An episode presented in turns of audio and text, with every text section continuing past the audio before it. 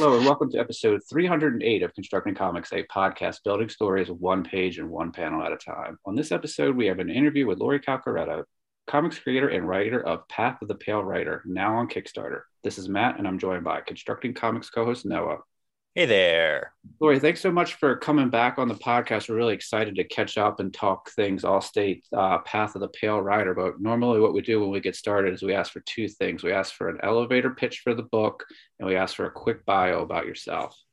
You got it. And I want to say thank you for having me back on. I love coming on and hanging out with fellow writers and, and, talking about the story. So, yeah, a lot has happened since I was on here last time. So, for everybody listening, hello, I'm Lori Calcaterra. Um, I am a writer creator. I started out, um, I started my journey actually choreographing fight scenes for production. I'm Whoa. a lifelong martial artist. Um, I study Filipino and Indone- Indonesian martial arts, so mostly weapons. So um, I actually started in, in, production doing that. And then um, with that production company, they asked me to start writing content. So I was writing web series and that's kind of when I had my idea for Path of the Pale Rider, like what would happen if nothing could die, and wrote that as a full length movie, and then got stuck, had no idea what to do with it. So, um, you know, worked on the script for a while, got it settled, got all the world built, and then let some people read it. Uh, my husband read it, and he was like, "This is a comic book," and I was like, "You know what? You're absolutely right. I didn't know why I didn't think of that." Um because him and i both read a ton of comics. We're you know robert kirkman fans. We read a lot of image and dc um it's like east of west saga. Um what are we reading right now? We're reading twig by kyle strahm we love his uh his other series called spread nail biter which is i could go on and on and on.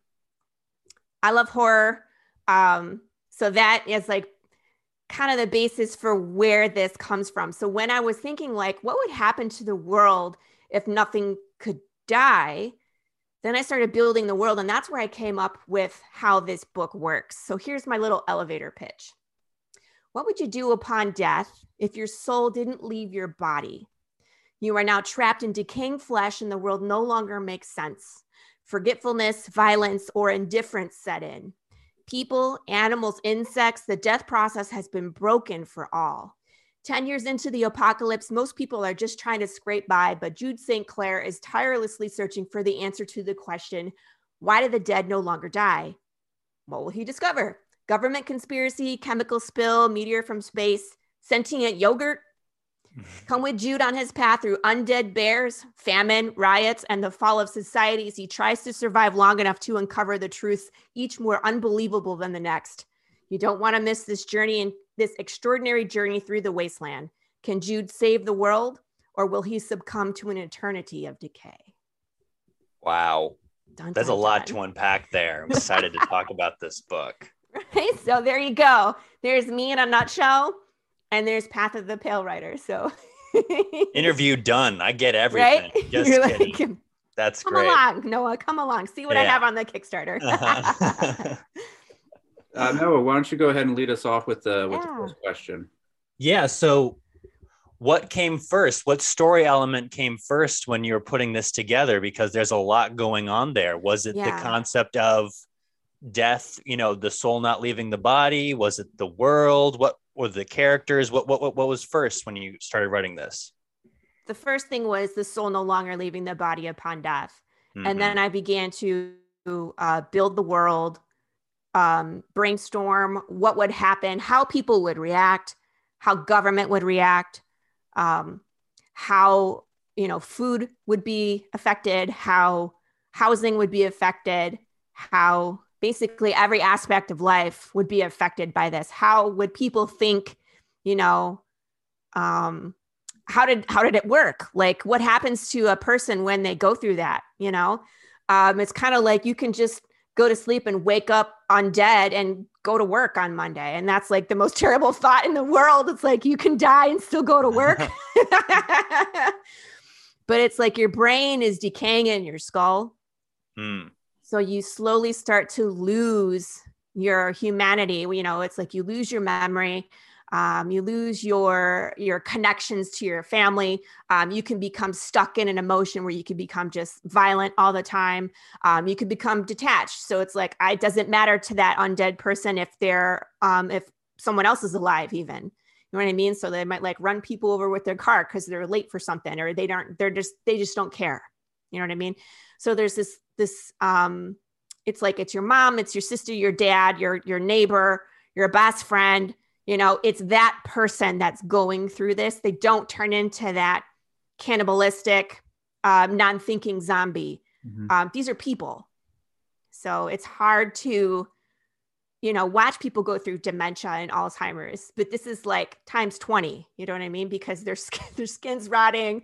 You know it's just all it's all bad um it's bad. Yeah. So i'm looking at art from the first issue. Was the the western aesthetic was that something that was inspired by kirkman? Was that sort of what you guys were like was that the big influence or was it something where you wanted to tell like a high concept western originally? What what what where was the where did the, that aesthetic come from? You know it's interesting question. Um I grew up watching spaghetti westerns with my dad. He's big Clint Eastwood fan. We would sit on the couch together and half the time I wasn't even paying attention. You know what I mean? But we watched pretty much every dang movie you can think of. You know, it's like um, there's a there's a Clint Eastwood movie called Pale Rider. You know yeah. what I mean? Um, there's the good, the bad, and the ugly has a special place in my heart. Fistful of Dollars. Uh, I forget the one where he paints the town and he's like a ghost. There's just so many. There's so many. You know That's what High I mean? Plains Drifter. That's like, and all my buddies are like, "Is this this movie?" I'm like, "Yeah, it's the one where he's wearing that ugly hat and he's hanging from the tree." You know. so, um, that kind of spoke to me, and it, it's like this world has basically devolved so far that now we're back to the old west. You know what i mean? Where it's like leather clothing would survive longer. And you know the mm-hmm. depending on where you are you know there's there's you can run bounties um like you take the law into your own hand. Um so it's that kind of mentality that i was going for. Like government is dissolved um, societal norms have dissolved and we're back into the wild west where things and just anything goes. You know what i mean? And also that concept of there's a million ways to die in the west this is kind of the world we live in now. It's like any little thing. and that's what happens in the first book. You know what I mean? Where he stops and he picks up a, a glass, glass shatters and wakes up an undead bear. And it's like, ooh, we got major consequences from that little decision. So this is the place we are now. Um, so yeah, that's kind of where that came from. It's just my growing my growing up watching westerns with my dad so we got a lot of like the influences and the and the concept but you know you can only go so far with with influences and concept. You know when was the point made or when did you come upon the the character of jude and, and you wanted to center it around around his travels? Um, and you know the other thing is like you know then we have to care about jude. We have to like be invested. Yes. like how did you you know you know as somebody who writes you know I, I tend to be like oh what happens if you know this happens with this? And i'm like that's really cool but like how do i make people care about the characters that are following? So like it seems like right. you have a very similar process. So i'm i'm wondering like really cool concept really cool world building. You have all of these little um not little i don't mean it but you have all of these things that are affecting the world that you've thought out but now we need a really cool central right. character to follow along and, and care about. So how did you get to that point so I started with the end, which is a common thing for me to do. It's like, okay, so um, let me back up. One of the biggest pet peeves of mine, I love zombie movies and tropes. So like Walking Dead, Day of the Dead, Dawn of the Dead, George A. Romero, all of that, right? Um, one thing they never tell you is how did this thing freaking start? What caused this, right? So in my world, that's what we focus on. What caused this. And so that's what Jude's journey is. That's what I decided is we got one guy who's still in the apocalypse that's looking for the answer and he does find that answer. So I will answer that question for you guys is what started all this. But I started with the answer and then I went backwards. I'm like, here we are in the beginning. This is what he has to do. And then there's specific places um, on the map, like geography wise, that he goes to.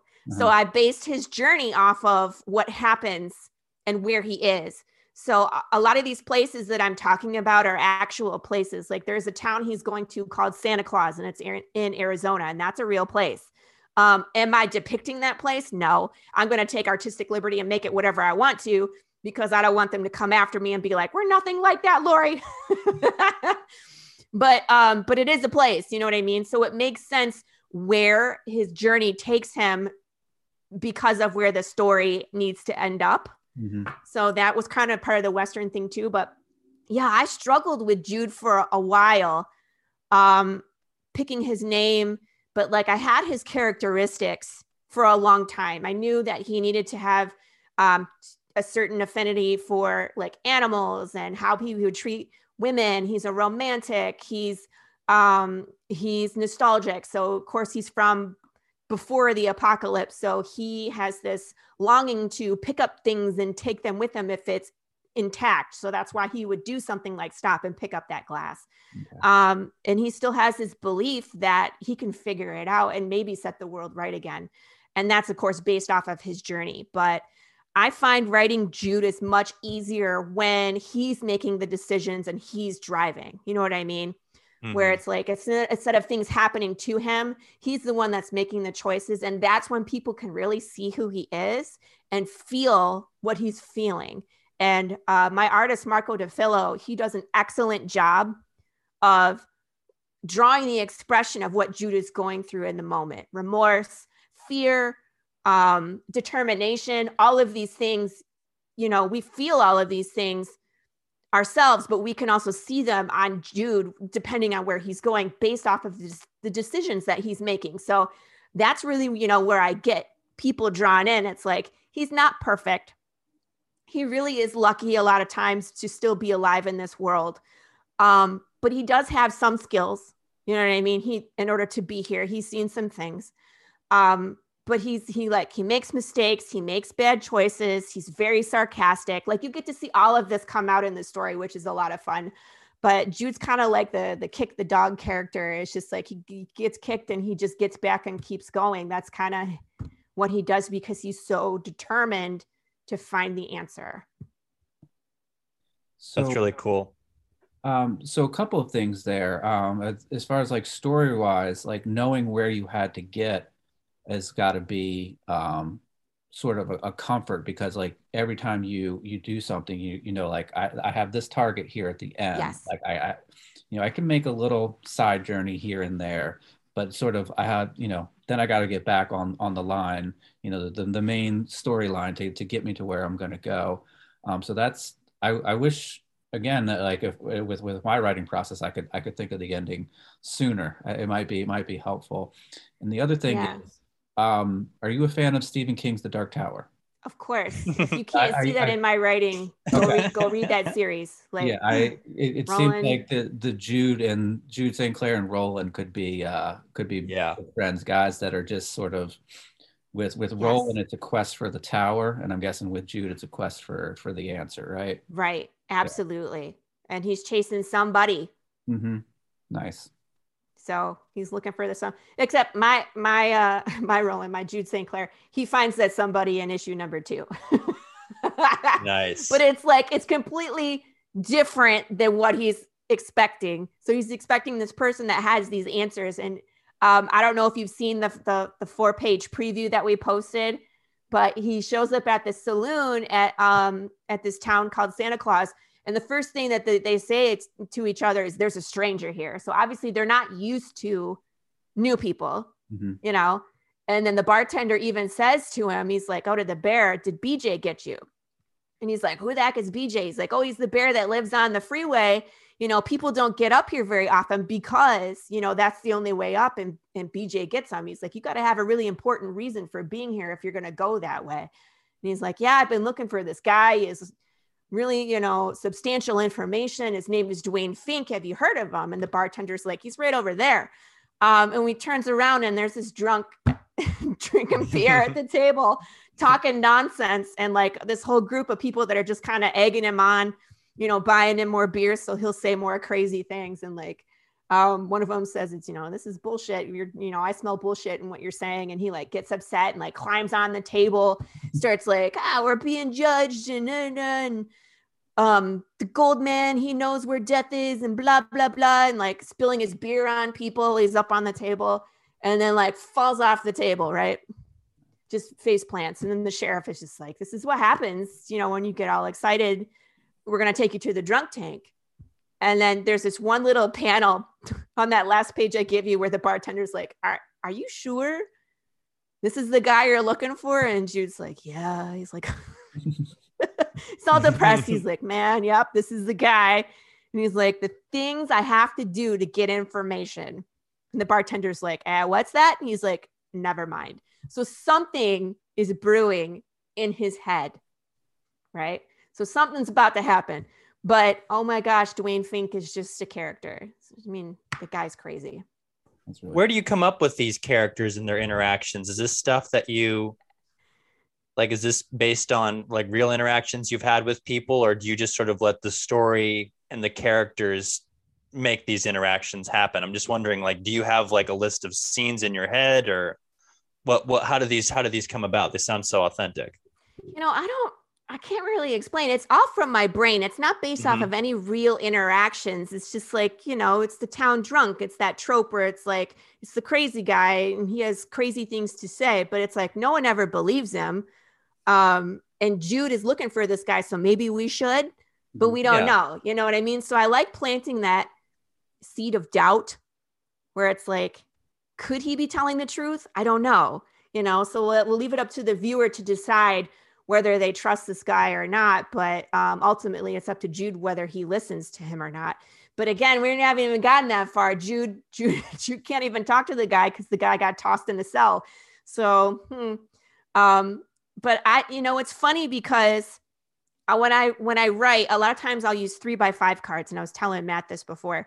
So I'll have like where I need to go, and I'll be like, okay, I need to develop this skill. I need to show that Jude can do this before we get to like the final confrontation. You know what I mean? Because this is a 13 issue arc. So like uh episode 9 or 10 like Jude has to show this right? He has to be able to do this. So it's like, okay, I have to develop that somewhere. He needs to be able to, to show that he already can do this. So it's like, okay, well, in this situation, he can do this because this, you know what I mean? So I'm I'm setting up the story. So a lot of times it's based off of that, but the interactions are just something that I would think is funny or exciting or comical. I don't know.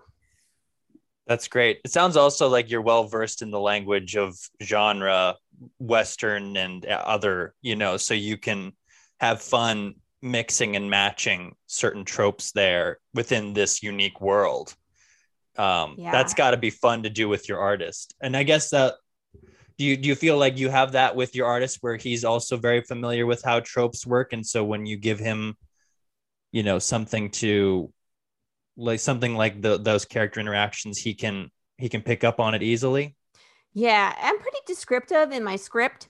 Okay. Um, so when Marco goes from there, he has a good basis, but yeah, he will add to it, like the spilling the beer on the same guy. Twice, you know, he did it twice. Like I put in there that he's spilling his beer, but he's like, "What if he spilled it on him once and then he spills it on the same guy again?" and I was like, "That's even funnier. Let's go with yeah. it." You know what I mean? So he is pretty familiar with the same kind, and he has the same kind of humor that I do. Perfect. Um, and I'll tell you about that when we get to like some of the rewards. It's really funny. Um, but yeah, we work really well together. He can he seems to be able to read my scripts and really see what's in my head and and put it on the page so that people can see the story visually, which I love. You know what I mean? Um, if I could write novels, I would, but I'm not there. I want people to see the pictures of what's happening. You know, it's like they got to be able to see Dwayne and his grubby clothes standing on the table spilling his beer because that's just way cooler to me than describing it. Yeah, that's awesome though. That's great. Um, yeah. So you know, we talked a lot about the the story, um, the the building of the story, a little bit of where we are in in this this second. You you, you refer to them as episodes, right? Yeah, I kind of like. I, I was calling them episodes mm-hmm. last time we were together um, I kind of go in between now because obviously the more I'm in the comic world, we're referring to issues. That's what people are, ref- you know, used to. Coming from production, it was episodes because we were doing like episodal, you know, web series. So kind of I interchanged them. So I apologize. But no, no, no, yeah. that's okay. I like that. That's cool. um, so do you is the is it the the has the art team stayed the same from from one to two as the mm-hmm. or okay. So have you seen um, any of, of uh, involvement of the the creative process since you guys have you know you have one issue um, that you produce that's out in the world? Has anything sort of changed in your in your process from from one to two? Um yes and no. Like marco still um, does all the the pencils and ink. I still letter, and then he'll go back and color um, pages. And it, it, if you go look at our Kickstarter, we have um, a lot of black and white pages, but I'm I'm showing people a lot of color mm-hmm. because I want people to want that color. Marco is a fabulous colorist, and uh, this Kickstarter, uh, I want to hit that first color goal. Last last campaign, we were very close. I think we were like eight hundred dollars out from um, hitting that color goal. So the first issue is in black and white, but we want to skip that phase this time and go right to the color. It's it's so much better. Mm-hmm. Um, but we got better at like formatting, which I guess is kind of boring, where it's like he would send me a file and my mine are set up differently. So it's like, okay, now we're on the same page with that and we're that's based off of like what my printer's going to do. You know what I mean? So we're not, he's not sending me one thing. I reformat it to fit mine and then reformat it again to send it to the printer. It's like, okay, now we're on the same page. It kind of cuts that out of the, the time. You know what I mean? Um, I recently am, got partnered with Charter Comics, who's a publisher based out of Fort Worth. Okay. So that's really exciting. They open up a whole nother, um, a bunch of opportunities. One of them is the printing. So they'll be, they'll be printing um, issue number two and then reprinting issue number one. Um, they're also going to be printing the Choose Your Own Adventure book, um, which is really cool. And then that opened up a few things. Like one, I get to print on metal covers, which is really cool. I haven't done a metal cover before, so I'm really excited. And mm-hmm. number two, they got rid of the minimums. So I had a really good experience with Comix Wellspring. I'm not complaining at all. The only thing that they have differently than Charter is that I have to order a minimum of 25 items right? So it's 25, 50, 75, 100 is how I would have to increase. Mm-hmm. And I was concerned about this Choose Your Own Adventure book because it's a 60 page manga style book with illustration and a color cover, but they cost double what the comic book does.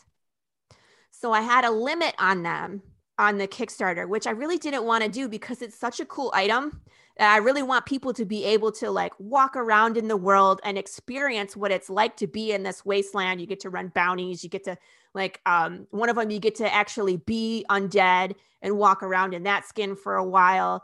Um, there's all sorts of grisly deaths. If you make it to the end, I'm going to high five you because oh my god, it's impossible. Um, but it's such a cool thing like to have that I wanted people to really have that. I felt bad that I had to limit it but now that I'm with Charter, it's like if I need to order 30, mm-hmm. I can do that and I don't have to um, eat the cost. Okay.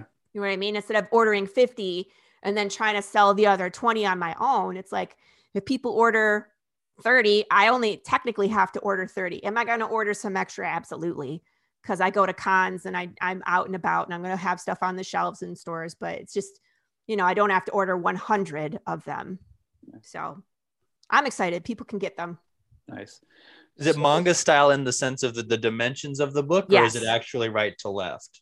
No, no, it's just the the um manga size. Manga size. Okay, cool. Yes. Yeah, that'll be really. Still cool. reads like a traditional choose your own adventure book. Yeah, and it's how how many pages? Sixty. Whoa, that's awesome. That's yeah. Great. Yeah, it's it's wild. Uh, Marco just um finished coloring the the cover. I haven't released it yet but it's super funny. Um, I don't know if you know about what happens to the horse in the first book, Noah. No. Okay, well, never mind. I won't say this then. okay. I mean, I'm like, I, I don't. Uh, I'll I'll read it, but now I know something happens to the horse. So I, okay. I'm just gonna say. Oh, okay. It's messed up. Um, but oh, when no. when you get the choose your own adventure, and it's a spread cover so there's a front and the back so there's this main character who's on a horse the horse is rearing and like there's explosions and zombies and things on fire and like if you look closely there's all sorts of detail and things that happen in this choose your own adventure on the cover but when you fold the book to close it the horse's head gets cut off oh no and i was like marco did you do this on purpose he was like no comment. I was like, oh my god. I was like, is it too soon? Is it too soon, Matt? oh, this is sad. Oh man. Okay. Uh, that doesn't happen in the book though. She doesn't lose her head. Okay. Um, but you have to you have to read it to find out what happens to oh, poor Prince. no, the poor horse. Okay, I'll still read it. You're speaking my language with the spaghetti westerns and stuff. I, I feel obligated to read it. Oh, you should. It's a good ride. Yeah, good ride. Sounds like it. And then it just gets. I mean, I lo- I like that we're furthering the story. It's like, mm-hmm. um, I always get excited that people can learn a little more about what's going to happen and like the things that Jude can do, and of course more of the story, because you may or may not get a monologue from Dwayne Fink finding out what he thinks is out there. Um, so I mean, I just like it because every episode, every episode that we get to, it's like you get to learn a little more. You get to find out, you know, what Jude is looking for, and really what the craziest thing is that's out there. Because there's a whole lot of conspiracy theories about what broke death. And in fact, we just did a, a short film. Okay, so uh, with my comic, we do all sorts of other things, right? So we have the comic, um, but the world is so big that I like to explore some of the other aspects of the world through other media. So we have a short film that we produce every every um like Kickstarter campaign that we do. There's a short film that you can watch that kind of like gives you more of the background. So like um uh campaign number 1 we did a commercial for the undead retirement community. So it was like a legit commercial for this retirement community that you would see, except like it was interspliced with like riots and violence and things on fire, right? So it was me telling you, like, this is the way the world wants you to think, and this is the way the world really is, right? So we got to explore that. So in this one, we did um, a bunch of the fans came out which was cool. And they could like, they sent me video um, so they could interact with it, right? And what it was is people sharing with me what they thought broke the death process in this world. And I put them all together we ran it like it was a news report. So it was like my husband was the news anchor at the desk. And then I had like the little green screen with me as the correspondent. And I would go around and put my microphone on people's faces and they would say just the craziest things. So um, that was really funny. Um, I have a short version, a long version, and I'm working on the blooper reel because that's too funny. Uh, so yeah, so we do extra stuff, you know what I mean? Which is a lot of fun. So those conspiracy theories, it's like you got to wonder how many of these would people really be thinking if this happened. Yeah, that's amazing. So, um, is there are there like aspirations to do like more with that and like the future? Are you thinking like uh, like other media? You know, you've done short films. What other media are you looking at um, in the future to to expand the world? Well, we're always going to do the short film. Um, in one way, shape, or form, I may change them. I may change the genre. I may change how many people can participate because this one was like anybody could participate. I might make it like five people. You know what I mean? Just depending on what the vision is for that video. Um, the riddles is where we're going to take like a hard left and go into crazy land mm-hmm. um, because the riddles send you to some place in the real world. So it might take you to a website um, where if you solve a riddle, it'll give you the password into the website so you can like interact with the world that way. I'm planning on having um, a fictional podcast, so like an old radio show where it's two guys who are collectors, you know, and they're just talking through their day, but they're going around picking up undead and throw them in the back of the truck. Um, I'm planning on doing a riddle where uh, there's a phone number to call and you get to hear a message or interact. Um, this riddle for number two is complete. I don't want to put it out there yet because people like I beta test everything, right? And people were solving this one like super, super quick. And I was like, okay, so we can't put this up on websites to preview it because people are going to start solving it but you actually get to interact with one of my characters if you answer that one correctly. So it's just, there's a lot going on. So there's a lot of media. There's going to be YouTube videos. There's going to be TikToks. There's, there's going to be things to find. Um, there's going to be so much. So I have aspirations for all of us. It just depends on how much time and, um, you know, funds in the bank because I want to do all these things, but it's like, oh, this takes time and money. So, yeah, well, that's amazing. So, I had another question before that. Sorry, Matt, not to take up too much of your uh, the questions, but um, what? Uh, so you started out your career writing action scenes. This book has a lot of action in it. Yes. But you also are talking about writing monologues. Have you kind of come around on enjoying writing dialogue as much as writing action, or is your first and true love still writing action? Uh, I would say it's 50 50. It just depends on where we are in the story. Sometimes a good fight is what we need. You know what I mean? We need to have that saloon brawl and like glasses breaking and card tables flying. And other times you got to have those quiet moments where Jude is introspective and like talking about why he's doing what he's doing.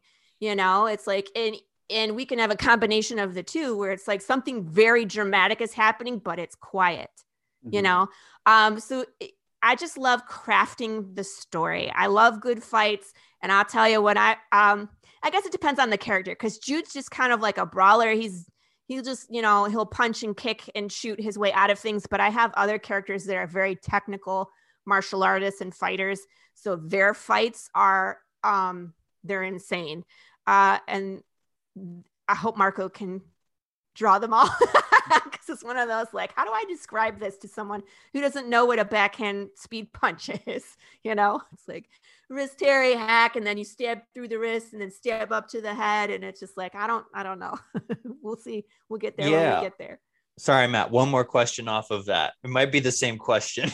we'll find out. But um, what yeah that's um so i was just having a conversation with someone about anime and about how important it is in anime to uh, for anime creators that that each character has their own distinct fighting style is yes. that something that's very important to you yes in crafting a character is that each each one has their own style and then that's conveyed to the artist Absolutely. And I, and when I write, um, I usually give my artists a, a, character bio so they'll understand their background. You know, if if they have any martial skills, um, I'll describe how they are.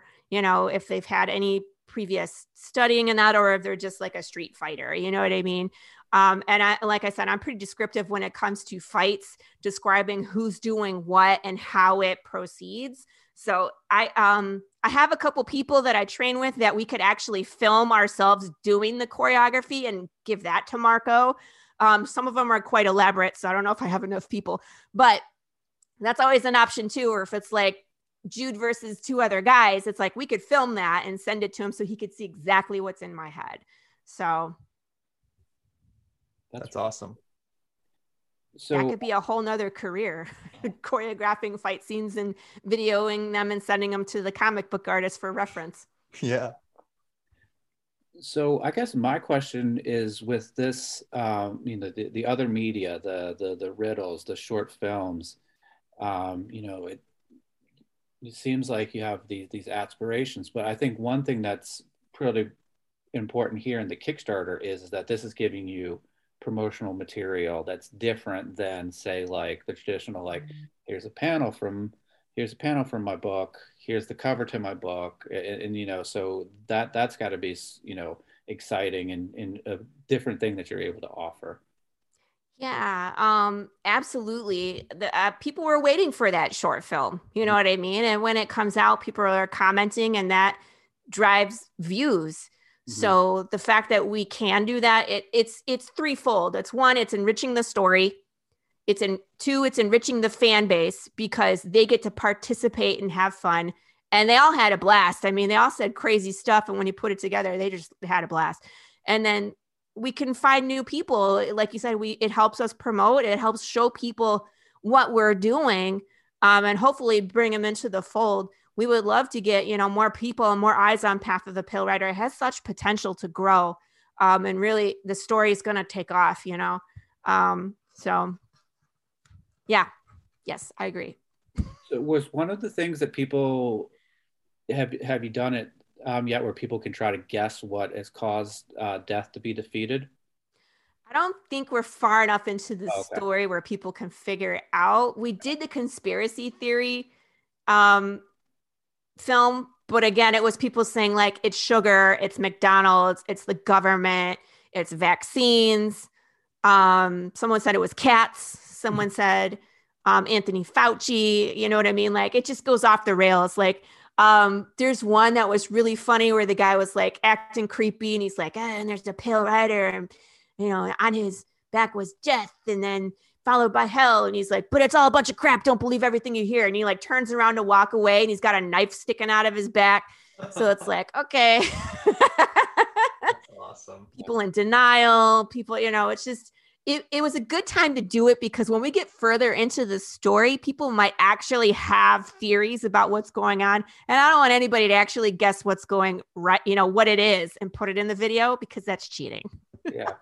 Because I was just thinking about no, correct me if I'm wrong. I think it was was it Westworld where the the fans were starting to get the theories that that uh, that uh, the writers had, so they were like scrambling, uh, like yeah, right, almost like right up to like production of like episodes and stuff like that. Yeah, yeah. they're like changing production. It's going live on Friday, and then everything blew up because you know there wasn't enough time and the machines were acting up, and yeah, yeah. yep.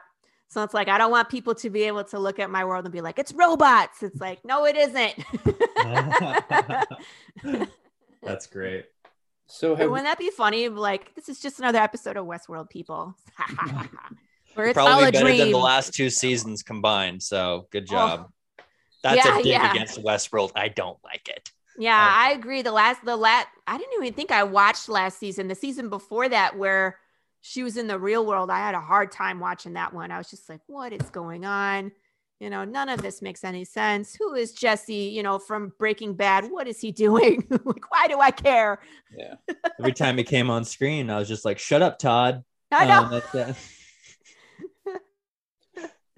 I can't, I don't know. I can't see that actor and not think Breaking Bad. I just can't. Yeah. You know.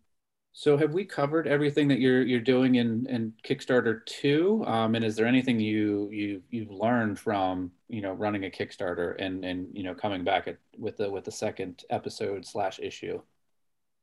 Um. Yeah, I just uh, I really enjoyed doing all the interviews. I really enjoyed from last time to this time hearing feedback. Um, and I changed like the the stretch goals. I changed the rewards based on what i was hearing from the fans. You know i have i have you know the a great range of things. So i like the last time i had a lot of low tier and like maybe one or two high tier. I have a lot more variety high tier um, items to choose from.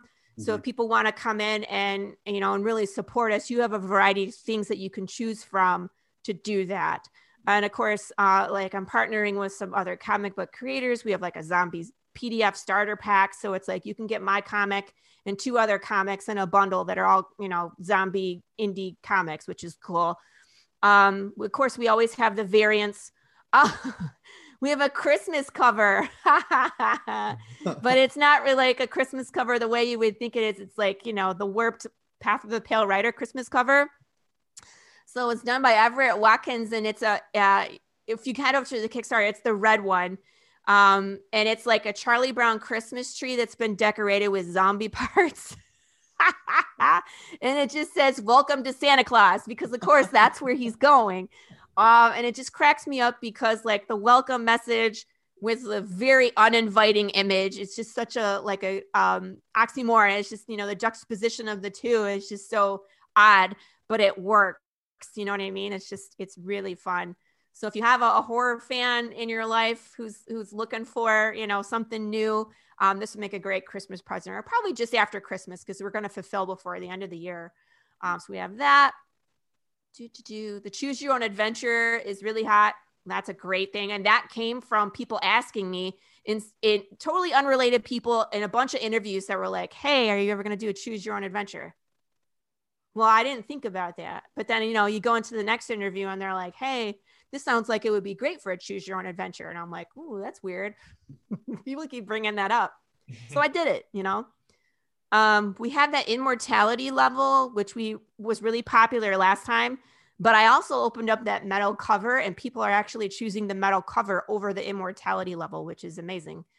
Um, and then, of course, we have our Jude uh, St. Clair Funko Pops, which I don't I don't think people can but I wanted to show you guys. Oh, shit. That's awesome. Dude, that is badass.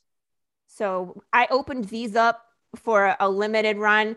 Uh, so on the last Kickstarter campaign, this was there was only one, um, and it was like the highest tier I had, and I wasn't expecting anybody to get it. And like my second backer nabbed it. You know what I mean? I was like, oh, okay, I'm paying attention now. You know.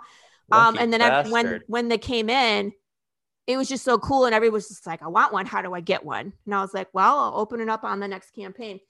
So on this campaign, we have um, 50 of these available for the Jude St. Clair And, but I opened up that singularity level again with a, a Funko Pop for uh, Big James the Undead Bear. So when one person she grabbed it, it's gone. Oh, of course. I just then, wanted to own the Undead Bear next Kickstarter.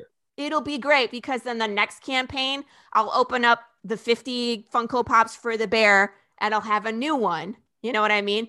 So I made them different color boxes so people can differentiate between, you know, how rare they are. So if you have a white box, it's the singularity level. There's only one in existence in the white box. This brown box that I have, myself and Marco have these. So there's only 2 mm-hmm. And everybody else will have an orange box, you know, and there'll be max of 50 and that's it. So awesome. That's how people can kind of tell those true collectors that are like, I have one of or you know what I mean? It just depends on how many people order the Funkos because I'm not producing any more of those than what are ordered. So if only five get ordered, guess what? You get one of five, and it's a lot more exclusive than at one of fifty. Yeah, you know. Looks like um. Sorry, Matt. Go ahead. Uh, I was just going to ask uh, just a general sort of overall uh, creative process. You know, you mentioned earlier that the you know the plan is 13. Yeah. Um, you know, you got one one's out there in the world two's currently crowdfunding are you are you using your note cards for three four stuff like that um, you know to just maybe i got to get a little i got to get away from kickstarter for a little while let me put my creative hat on let me sit down and you know work on some some future issues or is it all like i got to get two crowdfunded once that's done i can move on to the, the creative process I've written the whole first arc. It's done. Okay. Wow. And I'm writing the second arc. Okay. I'm about nine issues into the second arc. Um, first arc is fun. It's wild. You get to see a lot of the world. But once Jude figures out the answer, it really like skyrockets, right? So when we get into arc number two, it's like I kind of wrap things up nicely where, you know, the trope where they're walking off into the sunset kind of deal. And then like the beginning of arc number two i just blow everything up and we go again. Um i explode a lot of things in arc number two. Yes literally explosions. Um but yeah so it just it's it's completely different when we get to the second arc and it's it's it's actually wilder and crazier and goes faster and there's bigger moments and it's it's taken off. So where i'm at right now it's like i'm, I'm pushing real hard for the kickstarter. We're trying to get you know the comics out as basically as quick as we can. We're not rushing but mm-hmm. there's no reason to stop because we already have the whole first arc completed. So marco can just continue. You know what i mean? We're going to fulfill the we fulfilled the first one. We kind of looked at what we were going to do for the second one. We made a plan started executing the plan we jumped right into the next kickstarter you know so we can keep doing that um i'd like to keep you know um, pushing towards um, publishing, you know, bigger publishers possibly later on, you know, when we grow, because that would definitely help um, with some of the burden of advertising. Because right now we're so new, it's like we want to get all the eyes on the project. If people don't know we exist, they can't back us, mm-hmm, right? Mm-hmm. Um, but once you know a publisher, a publisher can pick us up, they will help with that because they already have a fan base, and they could be like, "Hey guys, all you guys reading this, you really like Path of the Pale Rider too." you know, and it'd be real easy for them to find us. So, um, so that's what I'm hoping. Uh, right now, Charter Comics is absolutely wonderful. I'm very happy with them. and probably be with them for a while. Um, they're also giving me more opportunities to write. So um, they have other projects, other artists that are freelance that are bringing projects and need a writer. Okay. So I'm going to be writing three episodes of a series called Psycho Sal, which is about a serial killer functioning in Louisiana um, in New Orleans, excuse me. And so the first three episodes are from like the detective's point of view who find a body and realize there's a serial killer functioning in New Orleans. And so the first three issues follows them and what they can figure out. Four, five, and six follows the victim. And then seven, eight, and nine follow the serial killer. Wow. So you get all three perspectives of what's what happened in that incident. So that's really fun.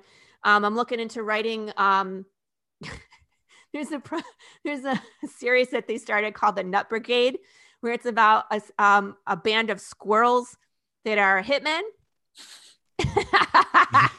and it's like it's really drawn very Looney Tunes and comical, but it's like they're responsible for the assassination of JFK. You know what I mean? So it's like serious stuff that happens, but these squirrels are the ones that are doing it, and they'll have their like little personalities of different kind of um, assassins, and it's going to be a lot of fun, like gratuitous violence with like Looney Tunes. So I have, I have, um, I was talking with the um, publisher today about you know getting my hands in there. Um, I don't know. There's just there's other opportunities out there where I can start uh, building my resume and people can see what I'm capable of. And it's, you know, because I have this Western apocalypse, but I also have like a spy drama that I wrote um, for the web series that was working called The Agency. So it's really different than this one. Um, I wrote 12 issues of that, you know what I mean? And it never went to production. So it's very easy to turn that into a serialized, you know, anything. Um, and I have like a supernatural one. I have a couple one shots that are like martial arts and chess and the mob interesting. Yeah. So I like taking all these like weird genres and putting them, mashing them together and getting something new. That's fun to me. Man, yeah, we need more of that stuff out there. It's awesome and weird. And yeah, all those all those ideas sound super awesome, and mm-hmm. like thank you. You know, crazy. Better thing. than watching another. it's like how many times do we need to have a bad Resident Evil? Can we move on? Stop making. Stop regurgitating. I was like, okay, we're getting another um, interview with a vampire. We're getting another Hellraiser. It's like we've already done these things, and yeah, we might get a new twist on these things. I'm not saying they're bad, but there's so many new ideas that, if given a chance, could be like Umbrella Academy.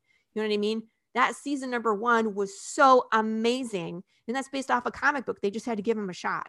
Locke & Key, you know, Paper Girls. These are all you know comics that they're given a shot, and it's like some of them make it and some of them don't, but um, at least it's an original idea instead of the same stuff over and over and over.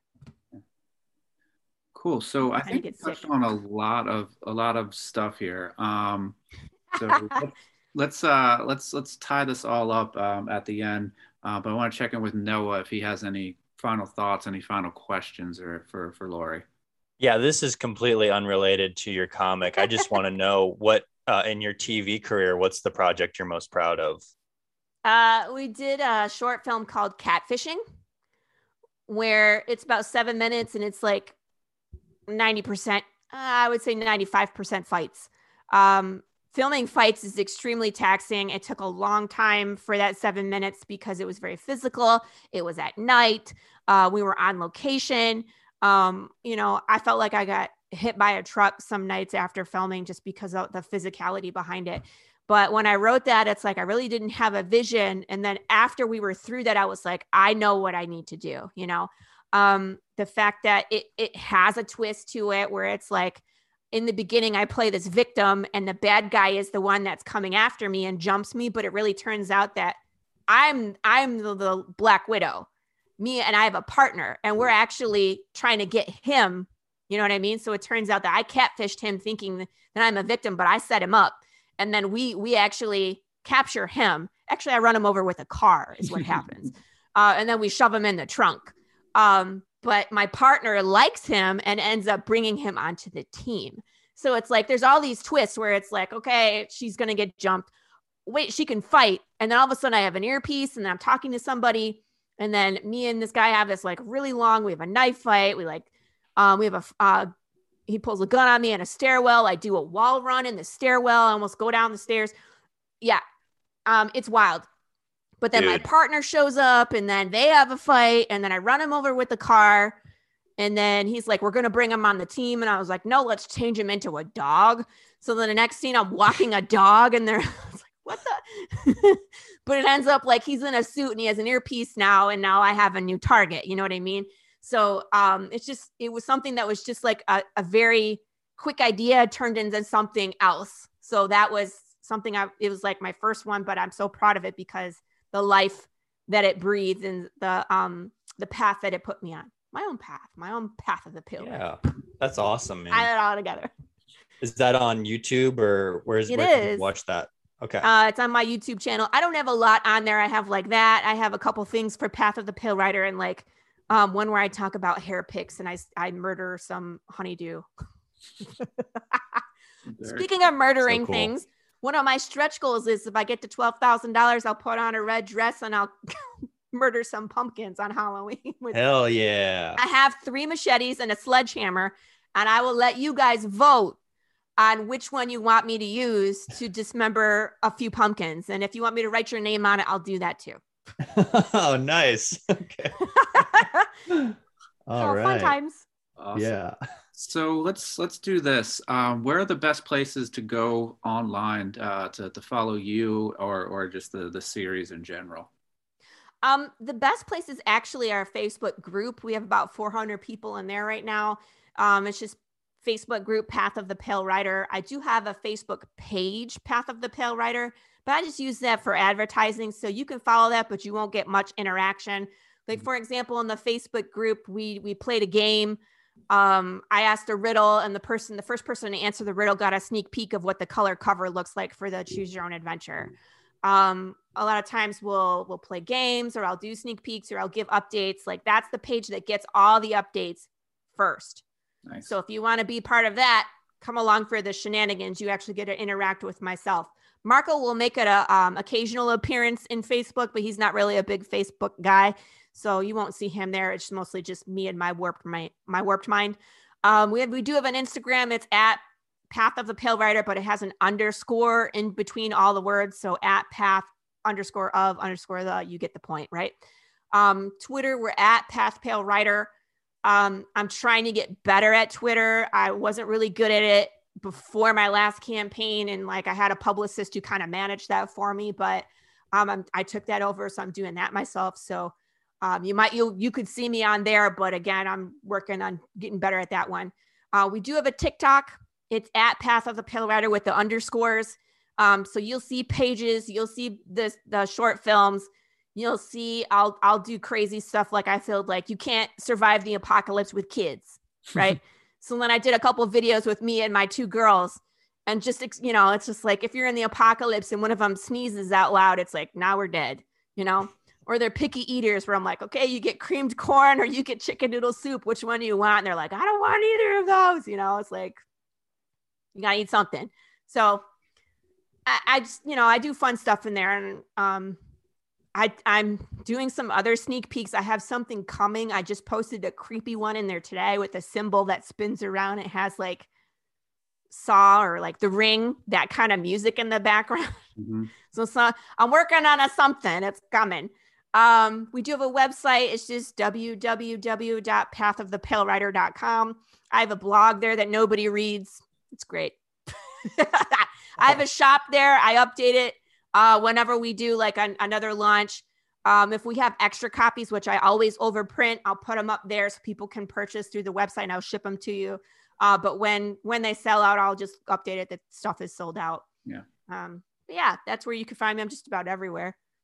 Cool. Well, we're going to link all that stuff in the show notes, but most importantly, a, a, link to the to the Kickstarter that's going on right right now. So we need um, you. We need you people to to do all the cool stuff, you know, to get the the books out there, to get the story out there, yeah. and to keep the hijinks going because we love doing short films and riddles and websites that have secret meanings and all of that.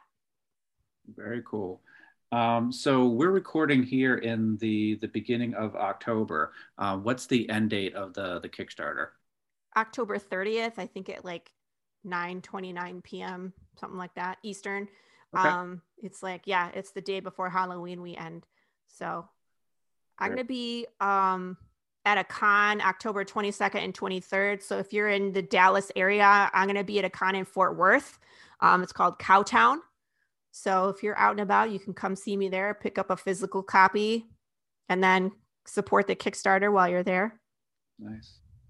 Very cool. So, um, like I said, links to everything in the in the show notes. Most importantly, link to to Kickstarter. Um, let's pencil in that we get together, talk again soon. Um, talk about uh, issue slash episode uh, three when when we're ready to talk about that. Ooh, that one's a doozy. three and four, three and four are the flashback. Oh wow, yeah. So you get to experience, I think three, four, and five actually are the flashback, where you get to experience the fall of society, um, how Jude experiences his first undead, and like very quickly how things decompose. Exciting. So it's a good, it's a good time. and I giggle because it's a horrible time. It's a horrible time for everybody involved. Very cool. So um, there's going to be a second Kickstarter link in the show notes. There's going to be a Kickstarter link for the Concrete Arcanum um, anthology. Um, I have a story in that, so look for the the second Kickstarter link. If you give us a rating review on the podcasting service you use, we really appreciate it. If you want to follow the podcast, we are on Twitter, and that is at ConstructCompod. Instagram is Constructing Comics Pod, and Facebook is Constructing Comics. Just want to thank everybody for listening. Please be safe, be nice to each other, and go out there and make some comics. Thank you.